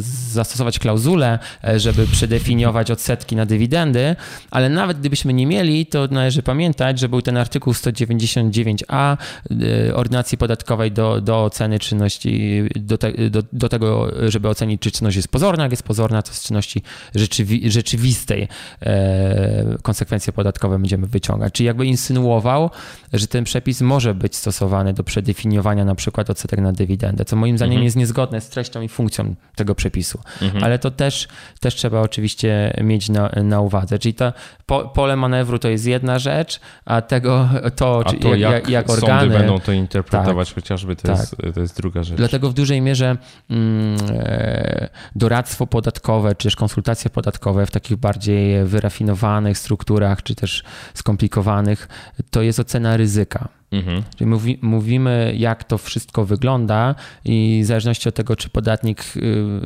dys, dyspo, czy... tak, dysponuje odpowiednimi środkami finansowymi, również czasem, a czasami nerwami, mówiąc kolokwialnie, wchodzi w ten deal albo nie wchodzi. Mhm. Czasami jest to tylko kwestia e, prawna, nie mamy tu nic finansowo do stracenia albo nawet zbyt dużo do zyskania, ale jesteśmy przekonani jako eksperci podatkowi, że coś jest niezgodne z konstytucją bądź prawem unijnym. Mhm. Mamy klienta, z którym współpracujemy wiele lat, ufamy sobie nawzajem e, i zadajemy takie pytanie klientowi, czy chciałby zweryfikować e, daną czynność ponieważ przepis, który ją reguluje, jest naszym zdaniem niezgodny z konstytucją, a oczywiście sam, samo istnienie przepisu niezgodnego z konstytucją czy prawem unijnym nie pozbawia tego przepisu skuteczności czy obowiązywania. Dopiero w, w, w procedurze podważenia zgodności, jeżeli wygramy przed sądami, to wtedy e, jest to wskazane co nie zmniejsza ilości nerwów, które temu towarzyszą. Mo, tak, tak. może tak się zdarzyć, to prawda. Błażej, Wspomniałeś w zasadzie, że te formy, czy to agresywnej optymalizacji podatkowej, czy unikania opodatkowania, to w zasadzie w większości można uznać za legalne, mhm. tak? No to pojawia się naturalne pytanie, jakie działania można by uznać za nielegalne, albo no kiedy, że tak mhm. powiem, ta nielegalność występuje? Jasne. Tutaj ta granica między legalnością a nielegalnością jest bardziej jasna mhm. niż między akceptowalnością a nieakceptowalnością. Mhm. Czyli słowo akceptowalne zmniejszenie korzyści podatkowej to słowo klucz do optymalizacji podatkowej mhm. i a nieakceptowalne dla agresywnej optymalizacji podatkowej albo dla unikania opodatkowania.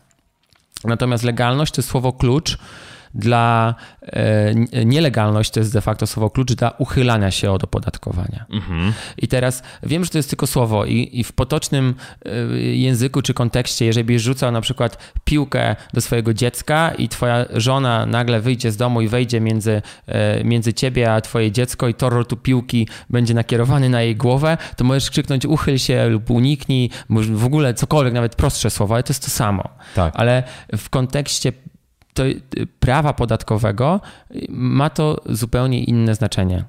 Uchylanie się to podobnie jak unikanie czy optymalizacja, wszelkie dążenie do zmniejszenia e, kwoty zapłaty podatku mhm. w różnych formach. Tyle tylko, że uchylając się, my robimy coś niezgodnie z prawem poprzez fałszowanie dokumentów, które są istotne dla oceny tego, czy i kiedy powinniśmy zapłacić podatek. Na przykład fałszujemy faktury, mhm. zwiększamy sobie koszty poprzez kupowanie e, faktur. Mhm. Te faktury nie odnoszą się do czynności rzeczywistych w ogóle, które są opodatkowane e, w zakresie podatku od towarów i usług. Tak. E, albo zawierając daną umowę, sprzedaży, czy też innego rodzaju umowy, wpisujemy nieprawdziwe kwoty. Mhm. Większą, jeżeli chcemy zwiększyć koszt, lub mniejszą, jak chcemy zmniejszyć przychód. Mhm.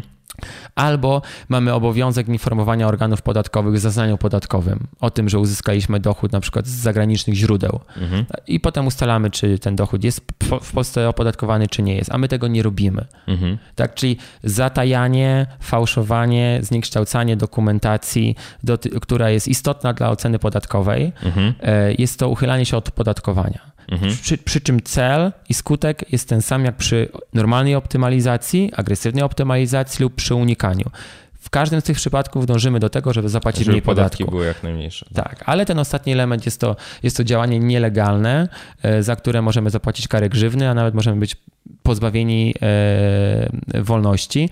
Nie tylko my, ale również doradca podatkowy, jeżeli nam towarzyszył w strukturze, która dotyczy uchylania się opodatkowania a jeżeli jesteśmy członkami zarządu spółki, to również jako e, osoby odpowiedzialne za bycie płatnikiem, czyli za odpowiednie pobranie podatku u źródła tak zwanego, również możemy ponieść taką odpowiedzialność. Czyli de facto mamy możemy mieć, jed... w skrajnej sytuacji możemy mieć jedno zdarzenie, mhm. które może pociągnąć do odpowiedzialności karno-skarbowej trzy osoby. Podatnika, mhm. doradcę podatkowego, bądź radcę prawnego, bądź adwokata, jakiegokolwiek eksperta, który z tytułu umowy tak. E, świadczy usługi doradztwa i członka zarządu spółki. Mhm. Więc, więc, więc jest to dość, dość poważna sprawa. Więc to jest ta granica między, między legalnością a nielegalnością. I potem w ramach legalności mamy tą granicę między akceptowalnością a nieakceptowalnością. Czyli tak dalece, jak robimy działania legalne, możemy ponieść negatywne konsekwencje, ale tylko w postaci zapłaty wyższego podatku. Mhm. A jak y, postępujemy nielegalnie, no to już nie tylko płacimy większy podatek, jest też podatek od źródeł nieujawnionych, wtedy 75% w przypadku osób fizycznych, czyli nie ujawniliśmy źródła, czyli ta forma uchylania się od, od, od, od opodatkowania, o której mówiłem, kiedy coś zatajamy. Tak. Tak. Więc to jest taka, taka główna granica. Może tylko krótko wspomnę, że w Polsce weszła w życie ustawa o wymianie informacji podatkowych między państwami. Kwietniu, Ważna sprawa. Tak, w kwietniu tego roku. I jeżeli ona będzie funkcjonować e, efektywnie, dobrze funkcjonować, no to po raz pierwszy w historii Polska, polskie organy podatkowe będą miały możliwość uzyskania informacji na podstawie których będą mogły ocenić, czy podatnicy uchylają się od opodatkowania bądź nie. Ponieważ do tej pory mieliśmy sytuację, w których podatnicy mogli zakładać zagraniczne podmioty, mhm. w nich ukrywać swoje e, środki finansowe. Mhm. Wszelkiego rodzaju zyski z tych środków, z alokacji tych środków finansowych nie były wypłacane do polskich banków, tylko do banków na przykład szwajcarskich bądź przez brytyjskie Wyspy Dziewicze i inne jurysdykcje, które posiadały, nadal posiadają e, tajemnicę bankową i handlową, więc to były nie do strakowania, nie do odkrycia. Mhm. Ślad się ucinał na granicy między Polską a a, a drugim państwem. Mhm. A teraz organy tych państw będą zobowiązane do informowania polskich organów o tym, że polscy podatnicy na ich terytoriach posiadają e, rachunki bankowe, że zostały podejmowane czynności, e, z którymi jest wysokie prawdopodobieństwo e, obowiązku zapłaty podatków w Polsce i tak dalej, więc jest to rewolucja. Są też te wszystkie ostrzeżenia ministerstwa. Zauważ, że do tej pory tych ostrzeżeń nie było. Jesteśmy w Unii Dokładnie. od 2004 roku, mamy komputery, mamy internet, mamy możliwości mobilnego przetwarzania e, danych. Mamy Ter... swobodę prowadzenia działalności gospodarczej. Tak, tak, tak. A nagle wchodzi ta ustawa i wiesz, ostrzegamy przed zakładaniem spółek na Słowacji, na, tak, Słowacji na Cyprze, w Wielkiej Luksemburgu, Brytanii Wielkiej również. Brytanii, tak. Dokładnie. To rozwiń Błażej temat tego ostrzeżenia, które było ostatnio. Tak, to ostrzeżenie z 12 czerwca 2017 roku, w którym Ministerstwo Finansów stwierdziło, że istnieje wysokie prawdopodobieństwo faktycznej kontroli przez polskich podatników e, różnego rodzaju spółek w różnych państwach. Tam są mhm. chyba wymienione wprost spółki z Cypru, Luksemburga, e, Szwajcarii, Czech, Słowacji, Wielkiej Brytanii, o ile dobrze pamiętam. E, ministerstwo... Bardzo namacalne przykłady się tam pojawiały, typu samochody na słowackich rejestracjach, tak, tak, których tak. trochę widać w polskich miastach. Tak, tak. A wiesz o co mniej więcej chodziło z tymi samochodami? Jak, jak podatnicy yy, optymalizowali? Wiesz co, y, z tego co ja e, analizowałem, no po prostu tam są dużo korzystniejsze możliwości odliczenia kosztów mhm. związanych e, z zakupem auta i z mhm. bieżących kosztów, nie? Także... Mhm. A, a, wiesz dlaczego te auta musiały jeździć na rejestracjach czeskich bądź słowackich Nie, nie mam zielonego pojęcia. No, nie, nie wiem, też dokładnie pamiętam. Kiedyś próbowałem to mm, rozwikłać, ale mm, tak, ogólnie no to Czechy i Słowacja nie mają takich ograniczeń jak Polska co do odliczenia VAT-u i tak. kosztów uzyskania przychodu.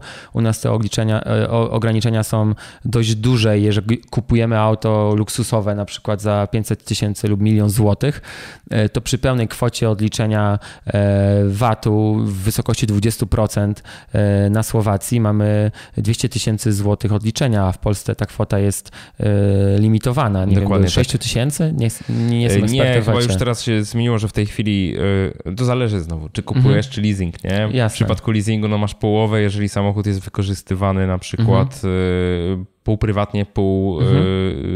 yy, służbowo, nazwijmy. Tak, tak, firmowo. Mhm. No to w takim przypadku powiedzmy połowę VAT-u możesz odliczyć, nie? Tak, um, jasne. No. no. to się zmienia, a tam to polegało na tym, że zakładałeś sobie spółki na, y, na Słowacji bądź w Czechach i y, jako dyrektor tej spółki bądź jako jedyny udziałowiec korzystałeś z tej spółki na swoje cele, no nazwijmy to gospodarcze w Polsce lub brałeś tą spółkę w leasing od tamtych spółek, więc kosztami, miałeś pełne koszty uzyskania przychodu z leasingu mhm. od, od, podmiotu, który no de facto jest odrębnym bytem prawnym, ale polski ustawodawca nie jest taki naiwny i w ustawie w, do, do, dotyczyło to również uniknięcia zapłaty akcyzy, co jest istotne. Mhm. Więc unikaliśmy akcyzy, maksymowaliśmy odliczenie VAT, mieliśmy również pełne odliczenie kosztowania przychodu przez te struktury. Tam jest jakiś, był jakiś obowiązek dotyczący rejestracji samochodu w Polsce. Nie możesz dłużej niż 30 dni się poruszać samochodem, jak, o już pamiętam, mogę się mylić, ale wydaje mi się, że to jest sformułowanie jak właściciel. Jeżeli poruszasz się autem dłużej niż 30 dni w ciągu roku, więc wystarczy jeden dzień 30 razy, to było duże ograniczenie, to musisz zarejestrować w Polsce. A z kolei rejestracja auta w Polsce, na tak zwanych, mówiąc brzydko, polskich blachach, pociąga za sobą obowiązek, e, obowiązki akcyzowe mhm. zapłaty akcyzy. Mhm. I aby tego uniknąć, nie zmieniano rejestracji na polskie, żeby nie, nie było obowiązku akcyzy, a nie zmieniano dlatego, ponieważ nie korzystano w Polsce z tego auta jak właściciel. Mhm ok? Tylko y, z leasingu. Nie korzystasz jak właściciel. To tak. Odpowiednio te umowy, nie, nie, oczywiście nie, nie zdrażałem tych struktur, więc nie wiem, mogę tam się w szczegółach mylić, ale mniej więcej na tym te kruczki polegały. Czyli po raz kolejny typowe uchylanie, przepraszam, unikanie, unikanie od opodatkowania. Dokładnie, no bo kupujesz samochód jako polski podatnik, w gruncie mhm. rzeczy wykorzystujesz go w Polsce, tak? Yy jakby To jest to, to już w ogóle nawet z takiego... Specjalna konstrukcja, żeby rzeczywiście zmaksymalizować wiesz, korzyści z, z intelektualnego punktu widzenia, można nazwać ukształtna, ponieważ masz Polskę, wychodzisz za granicę i wracasz do Polski. Jest to cyrkularna, cyrkularna e, struktura z bardzo wysokiego ryzyka. Jeżeli robimy coś cyrkularnie, to de facto, wiesz, znosimy wszystkie, cały sens poszczególnych kroków, skoro wracamy do punktu wyjścia. Mhm. E, no i to między innymi te, te struktury zostały w tym ostrzeżeniu wskazane, ale głównie w podatkach dochodowych, ponieważ organy y, najprawdopodobniej uzyskały już wiele informacji. Moim zdaniem mm, można, za, tak. można założyć, ponieważ cała ta lista tych kryteriów, które wskazują na to, kiedy spółka jest faktycznie zarządzana w z Polski przez polskiego podatnika jest znacznie bardziej rozbudowana niż to, co możemy znaleźć e, w umowach międzynarodowych między Polską a tymi państwami, a to właśnie treść i odpowiednia interpretacja e, tych umów międzynarodowych mhm. moim zdaniem przesądzi o tym, czy podatnicy w sporach z organami będą w stanie się efektywnie obronić przed sądami. I tu jest dobry moment, myślę, żeby Cię zapytać e, o zjawisko dosyć popularne w ostatnich latach, czyli zakładanie spółek LTD w mhm. Wielkiej Brytanii. Mhm. Wielu polskich przedsiębiorców, może nie wiem czy wielu, ale generalnie widać to, w, czy to na Facebooku, czy gdzieś tam w mediach, że są tacy przedsiębiorcy, którzy po prostu się przeprowadzają, tak? Mhm. Nazwijmy to przeprowadzają wyłącznie podatkowo, mhm. dlatego że oni nadal są w Polsce. E, konta dla spółek LTD mają pozakładane w polskich bankach, tych, które taką możliwość stwarzały. Większość roku spędzają w Polsce, tak? Mhm. Pełnią funkcję dyrektorów w spółkach e, LTD w Wielkiej Brytanii. No i teraz pytanie, e, jak to ostrzeżenie się ma do tego typu działalności? Moim zdaniem wiele lat przed tym ostrzeżeniem były to struktury ogromnego ryzyka, ponieważ tutaj mieliśmy nie tylko do czynienia z potencjalnym unikaniem opodatkowania, ale z unikaniem obowiązku płacenia składek ZUS-owskich. ZUS-owskich. Mhm tego doświadczenia, które mam z, róż, z, różnymi doradcami podatkowymi, to nikt z mojego bliskiego grona nie rekomendował klientom, mimo wielu takich zapytań, wdrażania takich struktur. Więc każdy potencjalny klient, który przyszedł, był odesłany z kwitkiem, co też świadczyło o, o, o dużym ryzyku już wiele lat temu, moim mm -hmm. zdaniem, bo tak mm -hmm. to mhm. dlaczego miałbym jako doradca podatkowy nie, nie, nie, nie, nie, nie zaimplementować. Natomiast już w świetle tego ostrzeżenia E, to jest w miarę oczywiste, że te spółki, e, jeżeli jest tak jak ty mówisz, tak, czyli mamy polską osobę fizyczną będącą w Polsce rezydentem, zakładały spółkę Wielkiej Brytanii, e, aby wykorzystać znacznie większą kwotę wolną od podatku, brak obowiązku płacenia ZUS, to tutaj ja bym powiedział, że to ostrzeżenie, gdyby ono miało, gdyby organy zgodnie z tym ostrzeżeniem uznały, że ta spółka brytyjska jest tak naprawdę spółką polską i odpowiednio były płacone podatki i składki na ZUS, to jeszcze nie jest najgorszy scenariusz. Mhm. Wydaje mi się, że tego typu struktury, one były na tyle e, sztuczne i, i, wręcz powiedziałbym obrazobójcze w kontekście prawa podatkowego, że organy podatkowe mogą współpracować z prokuraturą już o nie tyle unikanie opodatkowania, ale uchylanie się od opodatkowania. Mhm. Pytanie, czy cała dokumentacja, którą podatnik przedstawiał e, organom podatkowym, była wyczerpująca, bo to jest obowiązek podatnika, wyczerpująco. Nie mhm. możemy się po, powoływać na nieznajomość prawa. Tak? Mhm. Nieznajomość prawa szkodzi, jak się mówi, a nieznajomość prawa podatkowego kosztuje. Podatnik musiał skonsultować i dobrze przemyśleć założenie takich struktur. Mhm. Więc to jest jakby nawet fo- kwalifikowana forma tego, że brak znajomości prawa podatkowego nie usprawiedliwia. Ja bym powiedział, że w świetle tego ustrzeżenia będziemy mieli do czynienia z, z, z, dychotomią skutków podatkowych, jeżeli już poruszamy się w obszarze niestety negatywnym. Jeden obszar to będzie uznawanie zagranicznych spółek za e, de facto posiadające w Polsce za, e, efektywny zarząd, a więc będące w Polsce podatnikami i wszystkie konsekwencje będą oceniane. Mhm. Oczywiście w zależności od kontekstu podatnicy będą lub nie będą wdawać się w spory z organami podatkowymi, które będą rozwiązywać sądy administracyjne, ale sprawa mhm. będzie dotyczyć głównie tego, czy ta spółka e, powinna w Polsce zapłacić podatek.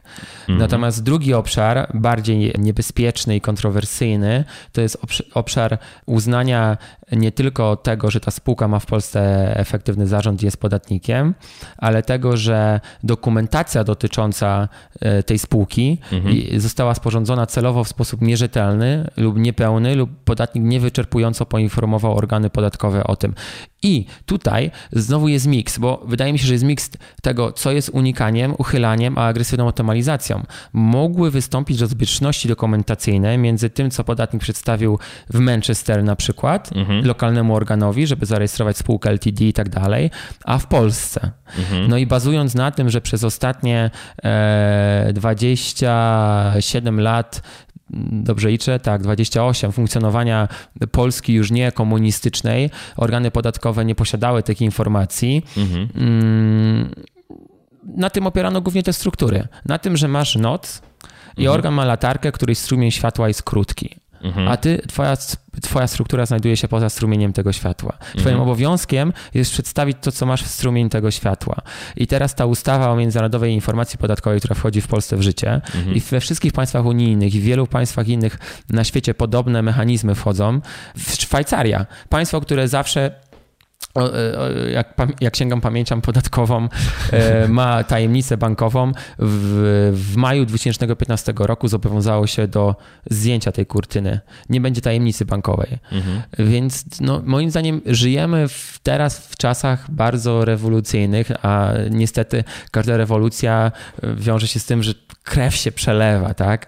E, oby tej krwi jak najmniej się przelało.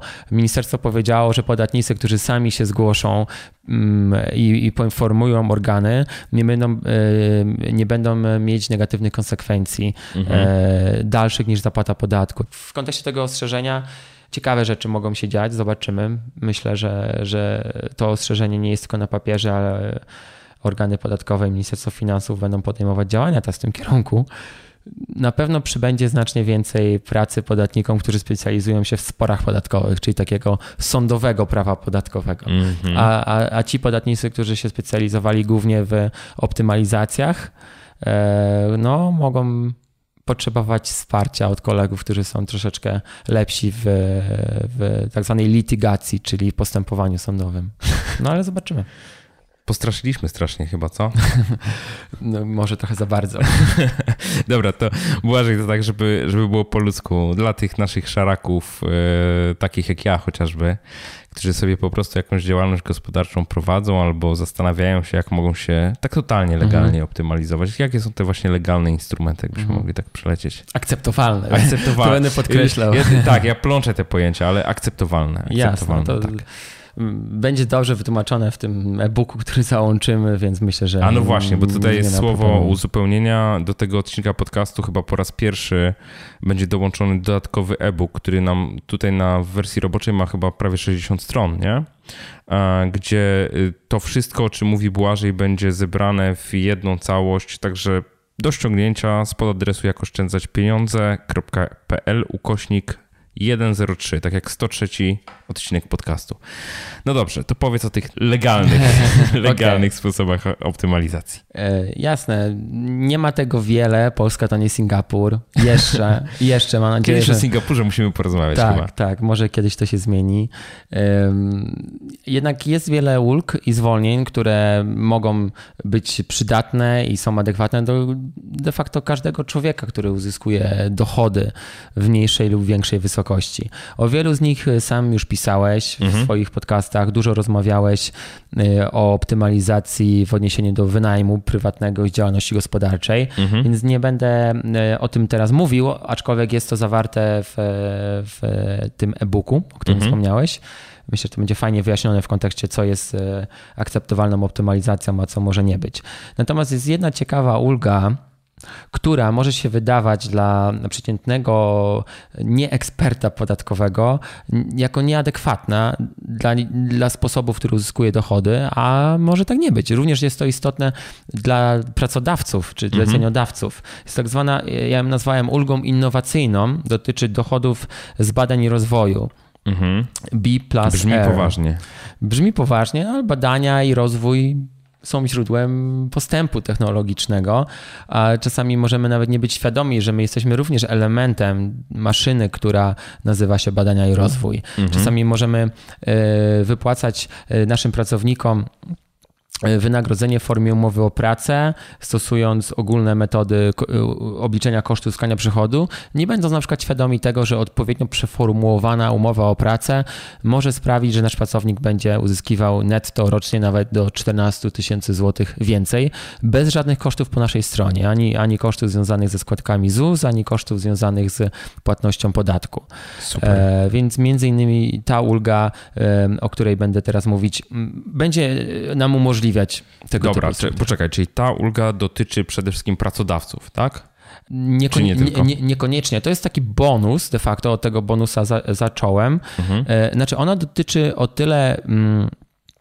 Niekoniecznie musisz być pracodawcą, możesz, być, możesz prowadzić jednoosobową działalność gospodarczą, nikogo mhm. nie zatrudniając mhm. i również możesz pomyśleć o tym, czy ta ulga nie jest dla ciebie. Możesz być pracownikiem, członkiem jakiejś firmy i również pomyśleć o tym, czy twoje wynagrodzenie nie mogło być wypłacane przynajmniej w jakiejś części, stosując metodę wyliczenia kosztu z tej ulgi.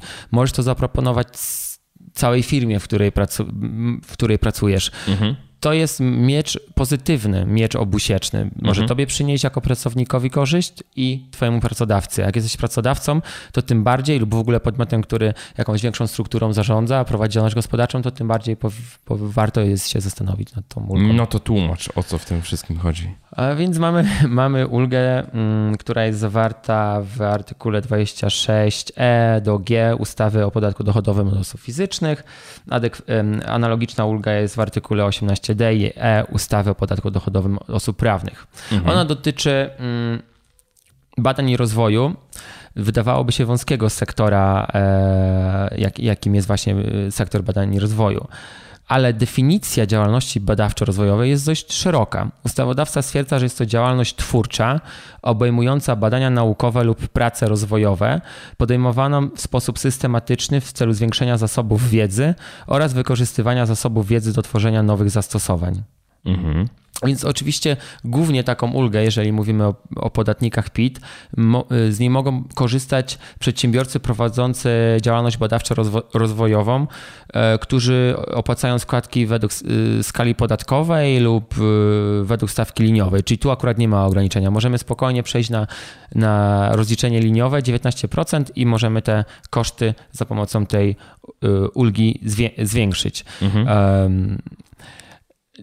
Metoda tej ulgi polega na tym, że mamy de facto podwójny koszt. Na początku rozliczamy nasz przychód normalnie, mhm. czyli stosując, y, sprawdzając, które z wydatków są kosztem, jak duże są i odliczając je od przychodu. Mhm. I mamy na końcu ustaloną podstawę opodatkowania, opodatkowania tak. od której byśmy zapłacili podatek albo 18% lub 19% przy liniowej, e, stawce liniowej. I tutaj wchodzi ulga innowacyjna, która pozwala nam od podstawy opodatkowania odliczyć procent e, kolejnych wydatków, które są związane z działalnością badawczo-rozwojową. Przy mhm. mikro i małych przedsiębiorstwach jest to 50%, przy, przy większych e, to ten procent jest odpowiednio mniejszy, też w zależności od tego, jakie mamy e, rodzaje kosztów. Czyli moment, koszt jakiś mhm. poniesiony rzeczywiście odliczam mhm. sobie raz, a później jeszcze jakąś część tego kosztu sobie odliczam? Nie, nie. Ten, ten koszt, który na początku odliczasz, odliczasz go stuprocentowo, tak jak tak, wskazuje ustawa, a później masz wskazaną listę tak zwanych kosztów kwalifikowanych z tej mhm. działalności badawczo-rozwojowej mhm. i je odliczasz sobie e, jeszcze raz mhm. w całości, niezależnie od tego, czy się pokrywają z tamtymi kosztami, czy nie. Czyli okay. nawet jak już jakiś wydatek policzyłeś, na przykład nabyłeś e, do swojej pracy dane urządzenie, mhm. z którego korzysta e, twój pracownik, tworząc coś kreatywnego, mm, związanego z badaniem i, rozwoju, i rozwojem i kosztuje to kwotę x 1000 zł. Potem jeszcze raz możesz to odliczyć jako koszt nie już w całości jako 1000 zł, ale jako 50% tej kwoty. Czyli, okay. czyli suma, sumarycznie rzecz ujmując, patrząc na koszty, ulga innowacyjna pozwala do y, zwiększenia kosztów do wysokości 150%. Czyli najpierw mm -hmm. masz 100%, 100 kosztów plus jeszcze 50%. Tak.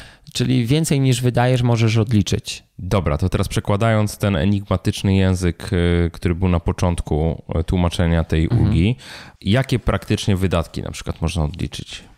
Tutaj ustawodawca wskazuje, znaczy naj, takim najczęstszym mm, wydatkiem będzie zapłata wynagrodzenia Twojemu pracownikowi, mhm. który w tym sektorze badań i rozwoju, e, który realizuje działalność badawczo-rozwojową. I mhm. po raz kolejny. Nie... A co, jest, co to jest działalność badawczo-rozwojowa? tak, właśnie już tą definicję raz przeczytałem. Ona jest bardzo. Ona jest no bardzo no właśnie mówię, ona, ona jest dosyć ona, ona jest, bardzo, ona jest bardzo szeroka i tutaj kreatywni podatnicy mogą do tego podejść e, dość, dość kreatywnie. Z tego co wiem, z praktyki, i, i to się na, na razie sprawdza, dotyczy to nawet sytuacji, w których twój pracownik czy dana osoba, zleceniobiorca, podejmuje działania, które wytwarzają nawet memorandum, czy jakąś analizę, czy jakąś mhm. opinię, więc nawet jak jesteś pracownikiem analitycznym w banku lub w jakiejś korporacji, konsultantem i sporządzasz opinię, ocenę sytuacji, jest to praca autorska przez ciebie wytworzona mhm. i możesz de facto przy odpowiednio zreformułowanej umowie o pracy część tych część wynagrodzenia uzyskiwać za pomocą e, wyliczenia tego dodatkowego kosztu 50%. Czyli mhm. dla, ty jako pracownik, twoje wynagrodzenie w tej części, w której e, przypada na sporządzenie opinii, memoranda, analizy, będzie dla twojego pracodawcy dodatkowym kosztem mhm. 50%, mhm. który ogólnie mu zmniejszy przychód, a więc może w, tym, w tej proporcji do twojego wynagrodzenia, w jakim ty się do tego przyczyniasz, przykładasz, zwiększyć ci y, dochód netto. Rocznie mhm. nawet do 14 tysięcy złotych, bo tyle będzie wynosił, wynosiła korzyść podatkowa w przypadku y, uzyskiwania dochodu około 85 tysięcy złotych. Czy również to, czyli tak, koszty jakby wynagro, koszty pracy to jest, Ta, to jest koszty jakby, pracy, to jest jeden element. Tak, mhm. potem są jeszcze nabycie materiałów i surowców bezpośrednio związanych z prowadzeniem działalnością badawczo-rozwojową, mhm. ekspertyzy, opinie, usługi doradcze, usługi równorzędne, mhm. a także nabycie wyników badań naukowych świadczonych lub wykonywanych na podstawie umowy przez jednostkę naukową na potrzeby prowadzonej działalności gospodarczej. To jest y, trzecia kategoria. Y, następna to jest odpłatne korzystanie z aparatury naukowo-badawczej wykorzystywanej wyłącznie w prowadzonej działalności badawczo-rozwojowej jeżeli to korzystanie nie wynika z umowy zawartej z podmiotem powiązanym z podatnikiem, odpisy amortyzacyjne środków trwałych e, oraz wartości niematerialnych i prawnych i koszty uzyskania patentu na wynalazek. Także to jest, jest to szerokie, jest to dość szerokie spektrum kosztów kwalifikowanych, mhm. które w zależności od tego, jak bardzo e, ściśle rozumując, prowadzimy działalność e, badawczo-rozwojową, będą nam bardziej lub mniej przydatne. I ten pierwszy koszt, czyli koszt z wypłaty wynagrodzenia pracownikom, będzie miał zastosowanie do wielu przypadków. Mhm. Możemy spojrzeć, tak jak tutaj mam na tym rysunku w e-booku, e, na strukturę przedsiębiorstwa od strony funkcjonalnej, gdzie mamy domek, e, i nawet jak znaczna część to nie jest część badań, badawczo-rozwojowa, mhm. tylko jakiś, jakiś element znajdujący się w środku, na przykład jeden z pokojów w, ty, w tym domku, mhm. to jeżeli wyodrębnimy kwotę wydatków przypadającą na ten pokój, tak. to cała ta kwota wydatków będzie dodatkowym kosztem, czyli oprócz 100% kolejne 50%. Dokładnie. I tak. może się okazać dość, dość istotne, nawet jak ten pokój jest niewielki. Może nam funkcjonalnie przynosić, y, może być związany z dość dużymi y, wydatkami. Mhm. I nie dotyczy to sytuacji, w których my od początku zakładamy działalność badawczo-rozwojową. My już możemy ją prowadzić, nie będąc tego świadomi. Możemy w dowolnym momencie wyodrębnić te mhm. wydatki kwalifikowane. Możemy w dowolnym momencie zmienić umowę o pracę, w której mhm. wyodrębnimy część e, wynagrodzenia dotyczącą elementów e, twórczych, mhm. a część zostawić tak, jak jest teraz. Super. Więc to tak bliżej takiej optymalizacji która jest normalna, w tym znaczeniu, że jest akceptowalna, jest zgodna z treścią, celem i może być, i może być dość atrakcyjna. O, Błażej, kurczę, kupę informacji. E, po prostu tak się, y, y, refleksję mam taką, że trochę postraszyliśmy, trochę pogłaskaliśmy, ale myślę, że dobrze, dobry zestaw informacji na sam początek, bo y, zdradzę też, że zastanawialiśmy się nad tym, czy nie podrążyć tego tematu i gdzieś tam nie pójść dalej w kierunku optymalizacji również y, takiej bardziej mhm. zaawansowanej właśnie z wykorzystaniem struktur międzynarodowych, może tak to nazwijmy. E, ale skończymy dzisiaj na tym temacie związanym z e, działalnością tutaj w Polsce, zahaczając o te struktury, które rzeczywiście widać, że są dosyć były, czy są, no nadal są dosyć popularne. I na koniec tradycyjnie zapytam Ciebie, to znaczy, gdzie można znaleźć więcej informacji o Tobie, o tym, co robisz, y, gdzie takie osoby, które chciałyby się w jakiś sposób zapoznać z Twoją twórczością mhm. czy działalnością, y, gdzie się mogą udać? E, prowadzę bloga www.blazejkuźniacki.pl. E, jest to blog o podatkach, więc nie, e, nie jest zbyt może atrakcyjny do szerokiego grona mhm. odbiorców, ale mam tam od czasu do czasu jakieś wpisy. W każdym razie jest tam też do mnie kontakt, można do mnie napisać na maila.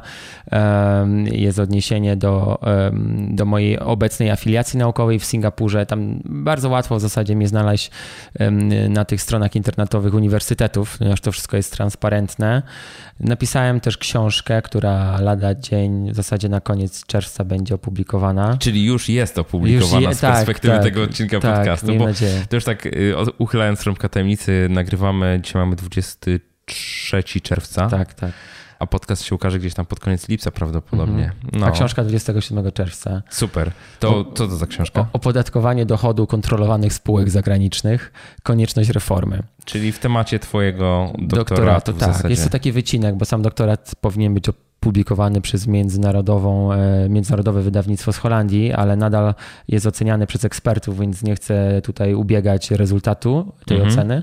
Natomiast ta książka w Polsce będzie opublikowana Pol, y, przez polskie wydawnictwo Vortex Kluwer y, będzie dość szczegółowa, ale ona ma podtytuł Konieczność reformy. Pokazuje to, że mm, zmienianie przepisów podatkowych y, głównie w celu zwalczania unikania podatkowania może mieć negatywne rezultaty nie tylko dla, przynieść negatywne skutki nie tylko podatnikom, ale również państwu. Dlatego no, moją wielką nadzieją jest to, że podatnicy y, optymalizujący podatkowo swoje działania zainspirują Ministerstwo Finansów do tego, aby było więcej ulg podatkowych i więcej zwolnień, a im więcej będzie możliwości normalnej, akceptowalnej optymalizacji podatkowej, tym mniej tak. będzie podstaw do tego, aby podejmować działania e, ryzykowne, które mogą skutkować różnymi nowymi ostrzeżeniami. Lepiej, lepiej jest rozmawiać, lepiej jest się komunikować i wzajemnie wpływać na rozwój. My na nasz rozwój działalności gospodarczej, państwo na, na rozwój państwa i to by było moje przesłanie, abyśmy nie, nie bali się absolutnie optymalizować. Jest to działanie nie tylko zgodne z celem i prawem prawa podatkowego, ale też pożądane przez państwo, oby tylko państwo stwarzało nam coraz więcej takich możliwości. I tym optymistycznym akcentem będziemy kończyli. Dzięki Błażej za rozmowę. Dzięki Michał. Wow.